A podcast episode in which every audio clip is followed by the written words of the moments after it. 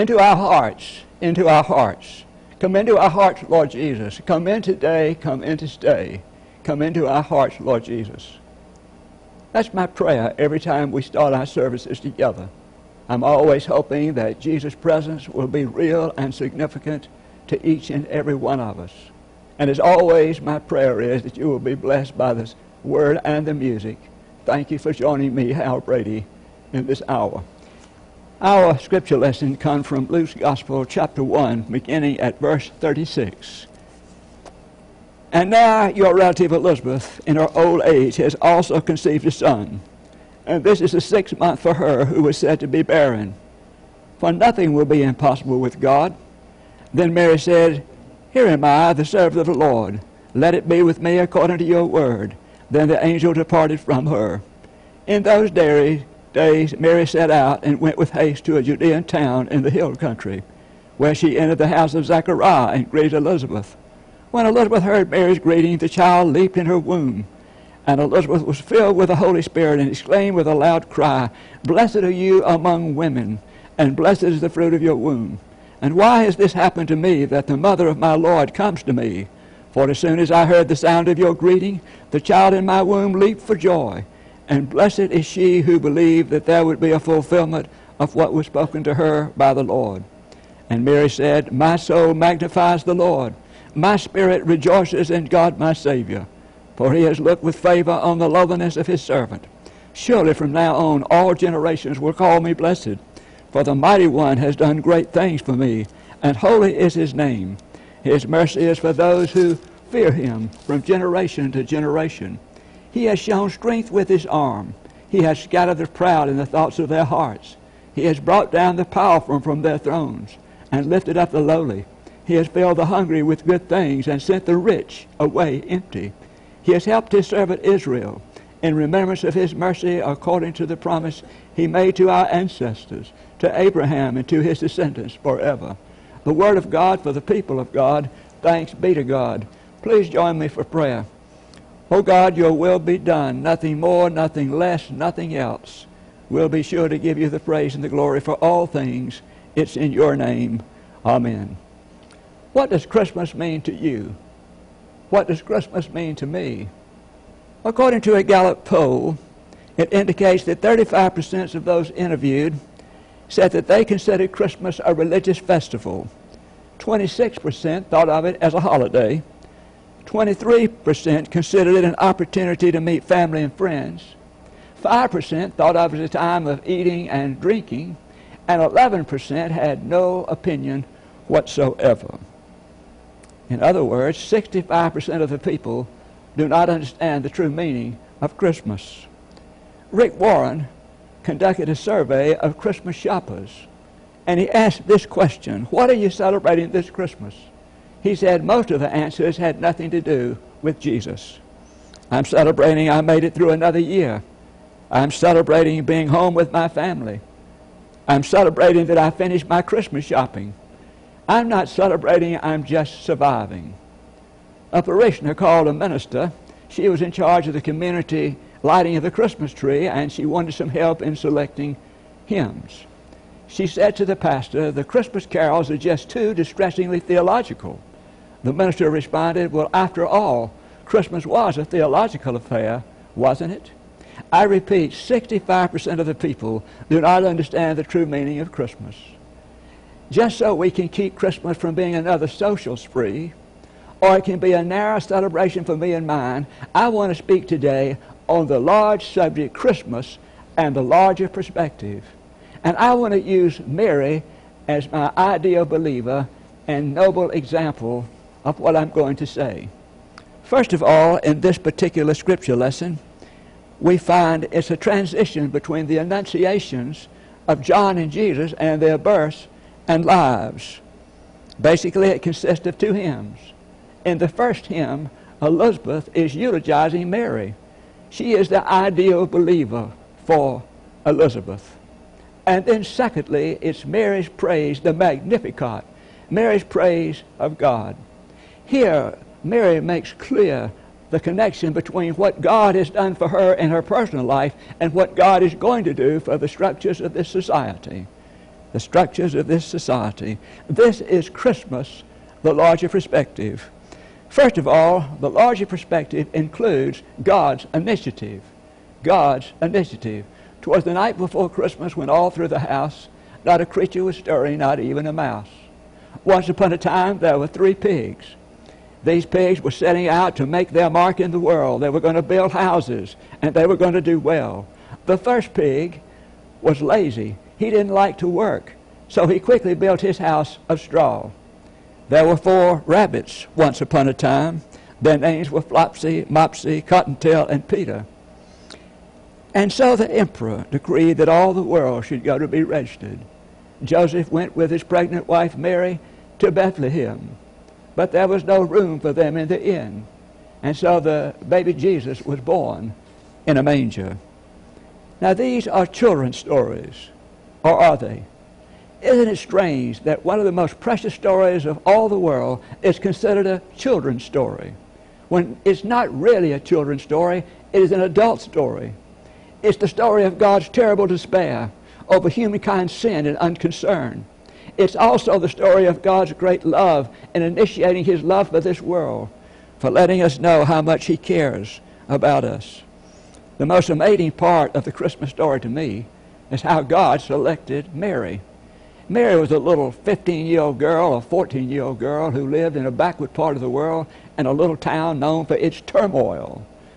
And she was not remarkable, she was very unlikely, and yet she was promised that she would be the favored one. Why Mary? What is this about Mary being so full of grace? Hear me now. God chose to bless Mary in this way. God filled Mary with his initiative. He filled Mary with his initiative. Mary must have wondered about this. She must have asked herself over and over again, why me? Why did God choose me? She must have asked that question all the rest of her life. But remember, God chose to bless Mary in this way. She was a part of God's initiative. The minister shared that he had dropped a, a jar of salsa in his pantry. He said there were tomatoes and there were peppers and this jar broke and glass went everywhere. It was all over the pantry, the shelves, all over him. It was all over everything in there, polka dots everywhere. And then he asked this question. He said, Where do you start cleaning up in such a situation like this? He said, Whenever there's a colossal mess, you just start where you can. You start where you can. Now, it's impossible for us to imagine how God must have felt when he looked at what sin had done to this marvelous creation of his. God had a choice, of course. He could have sent another flood and wiped it out. God could have just sat idly by and watched it self-destruct. But God chose to extend grace to a graceless world. God chose to extend this grace in His Son, Jesus Christ our Lord. The supreme tragedy of Christmas is that so many people do not understand it or completely ignore the meaning of Christmas. One of our bishops said he went into a nursery to get his wife a poinsettia for Christmas. He said the nursery was just beautiful. They had bows and greenery and flowers. He said there were cookies and punch. He said the cash register lady was busy. He said I went over to her and I said, well, how's it going? And she said, Christmas is horrible. She said, I'll be so glad when it's over. And I just don't like Christmas. As I said, the supreme tragedy of Christmas is that so many people do not understand the real meaning of Christmas or completely ignore the real meaning of Christmas. Towering above everything else, Christmas is the story of grace. It's the story of grace. Central to the meaning of Christmas is God's love for us in the birth of His Son. Speaking of grace, Mark Trotter, who was a former pastor of the First Methodist Church of San Diego, California, gave us an interesting story about the theology of baseball. He said baseball is full of grace baseball is full of grace. That's its genius. Not everybody does too well. He said, for instance, here's somebody who does a third of the time what they're being paid to do. Now, if we did a third of the time what we're being paid to do, we would be fired from our jobs. But a baseball player can do the third of what he's paid to do, and he'll go into the Hall of Fame or he'll make a billion bucks. Grace is always available in baseball. There's always another chance. A well known English preacher said that when he was growing up, he was unruly and he was considered a loser by his family. Full of resentment, he decided he would just fulfill his family's thought about him. So he said he lived a terrible life. He said one night he was walking up the steps, shoes in the hand. He was slipping up the steps, going back to his room, when all of a sudden the door opened and light appeared, and, and it was his grandmother. She had a candle in her hand, and then he said, she said five things that changed my life. She said, John, I believe in you. And he said, I went into my room, and in the darkness, the miracle came to my life. Ladies and gentlemen, that's exactly what God is saying at Advent and Christmas. He is saying, I believe in you. I believe in you. And then, secondly, the larger perspective always includes God's will. There's an interesting story. It's a book called Jesus for Children. And in that book, there's a story called Mary's Surprise. I want to read you this little clip. Listen. This is Mary talking. Stay where you are, said the young girl, or I'll scream. My name is Gabriel, said the tall stranger. Are you an angel? asked Mary. I have a message for you. You shouldn't go about surprising people, said Mary, closing her book. Angels are for surprises, said Gabriel. I didn't know that, said Mary. You're one of God's favorites, said Gabriel. He wants you to know that. Thank you for telling me. And he wants to ask you a favor. He wants you to be the mother of his child, the child the scriptures speak of, the child that will save all people of the world. Will you do God this favor? Does he have to ask? God always asks. He knows I read the scripture and will do what he asks. Blessed are you among women, said Gabriel, and the angel was gone. Yes, God did have to ask, thought Mary, as she, as she returned to her book. And yes, she would never say no. Let's consider Mary for a minute and her response. She must have felt some agony when all of this happened. But she said, I am the handmaid of the Lord. Let it be to me according to your word. Remember, she had no guidance. She had no proof. She had no protection. She had none of these things. But she still said, Yes, I am the handmaid of the Lord. Let it be to me according to your word. Handmaid means woman slave. What this means is God's purposes were Mary's purposes. God's plans were Mary's plans. Whatever God wanted, that's what Mary planned to do. And this leads to the very first step in everything. It is surrender or yielding our life to God. In the Metropolitan Museum of Art in New York City, every Advent season they put out a nativity scene from the 18th century. There's much about this particular nativity scene that's very familiar to us. Mary, Joseph, the angels, the shepherds, the babe, and that's familiar. But there's something about it that's not familiar. There's something that you have to be careful and you have to look at it very carefully to understand. The stable is not set against the background of Bethlehem. It's set against the background of decaying Roman ruins. In other words, the stable is set amidst the fallen Roman Empire, the ruins of the Roman Empire. That's the meaning of Christmas. Whenever Christmas comes, it means the old world ends. And if we're going to receive Christ into our lives, it means that the old world is going to end in us.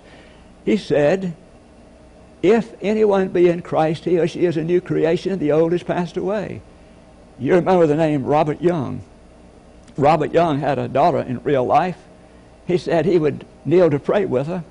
And he said she was just a child and she would always pray, and her prayer was like the, a list of Santa Claus. She would just simply state what she wanted and be done with it.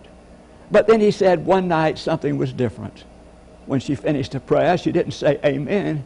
Robert Young said, We just waited. And she finally said, And dear Lord, is there anything I can do for you?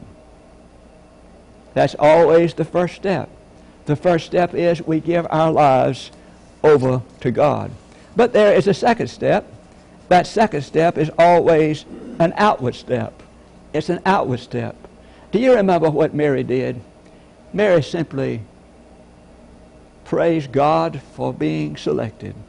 She blessed God in humility for God trusting her.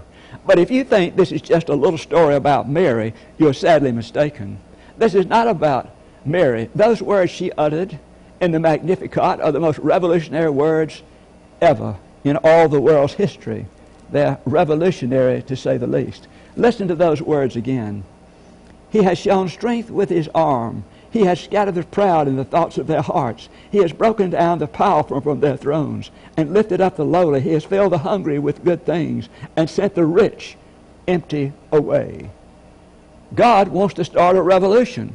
He wants to start that revolution with Mary and with all of us as well. But this is a revolution different from Mao or Marx or Bin Laden. This is a revolution of love, a revolution of tough love, if you please. If you please. One of the great warriors in this revolution was Martin Luther King Jr. I remember reading something that Ashley Smith, who was the president of the Theological Seminary in the West Indies, wrote about Martin Luther King Jr. She said, These are the things he left us. And when I thought of these things, I thought about Jesus because they are very, very similar. The first thing Dr. King left us was a clear vision of evil. A clear vision of evil and the fact that evil is not invisible. I like the story of the young man who went up to the bar and he was sitting at the counter and all of a sudden this big guy came over and simply pulled him off the stools, threw him down to the ground and said, that's karate and I got it in Korea. The little fellow dusted himself off. He stopped his nose bleeding and he sat back up at the stool there at the bar. In a few minutes, the big man came over and yanked him off the bar and off the stool and threw him on the ground. And he said, That's judo, and I got it in Japan. Well, the little guy dusted himself off, and like a coward, he left the room.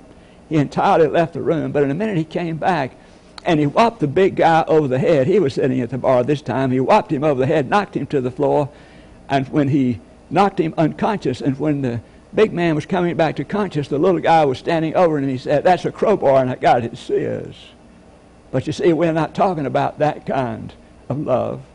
We're talking about the kind of love that Dr. King left us when he, he pointed us out a clear view of evil and he said that evil is not invisible. And then, secondly, Dr. King left us a passion for constructive change. Dr. King was interested in rearranging the structures of society, not destroying the evildoers. And then Dr. King finally left us a willingness to sacrifice, a willingness to hurt. There are some things in this, this world that are worth hurting for, and whatever the price is we have to pay for these things to be done, it's worth it. There was a black historian that was asked this question Why did Martin Luther King Jr. not become a Marxist? Or why did his people not become violent in their ways of changing society? Do you know what this fellow answered? He, he answered because of the overpowering force of the figure of Jesus. Because of the overpowering force of the figure of Jesus. The figure of Jesus. So, the larger perspective of Christmas always includes God's will. And then, one last thing here. This, this larger perspective always includes God's church. It always includes God's church. I remember years ago when our little daughter Elizabeth was a little girl, she invited a lot of little girls over to spend the night. And I remember I overheard the conversation of one little Methodist girl. She said to another girl, Are you Methodist or Baptist? This little girl replied, I go to the Church of God. This first little girl was very indignant. She said, I go to the Church of God too. Are you Methodist or Baptist? Whatever, it always includes the church. It always includes the church. As I tried to say earlier, Mary believed that God himself would overthrow the structures and values of this culture, that God would reverse human values himself. So what's to be done in the meantime? The writer of Luke's gospel says that Jesus and his church, they don't have a social ethic for society. Rather, they have a social ethic for the church itself. They are to live to their own ethic, and then consequently it influences the world to live at that same ethic there was a man by the name of Mackay. He was the president of Princeton Theological Seminary and a missionary to Africa. He was a saint. Reverend Mackay also never entered a chapel address or any kind of speech that he didn't say, let the church be the church. His plea was, let the church be the church, and nothing more, nothing less, nothing else. Always let the church be the church. I'm sure you've heard the name Andy Stanley.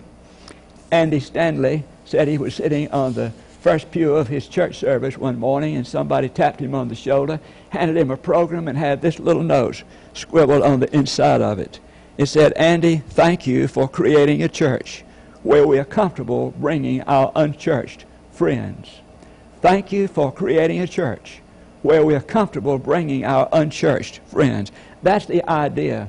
The church is an agent of grace, or at least it ought to be. It ought to make that grace available and accessible to every person. As Andy, as Andy Stanley said, it's not our grace. It's not your grace. It's God's grace. And because it's God's grace, it ought to be available to every single person everywhere at all time. So when you start looking at the meaning of Advent, Advent is a lot bigger than we think. It has to do with God's initiative. It has to do with God's will. And it has to do with God's church. Let us pray. Well, Lord, thank you again for this day and the opportunity we have of worshiping you. We are grateful for the Advent season, a time when we are reminded of how much you love us, a time when we prepare for the coming of the King. So, oh Lord, keep us mindful of all that's going on during this season. Bless all of these within the sound of my voice and in the way of this picture. Bless them and sustain them and use them. It's in your name. Amen. Thank you so very much for joining me tonight, and I trust this whole service has been a blessing to you. Good night.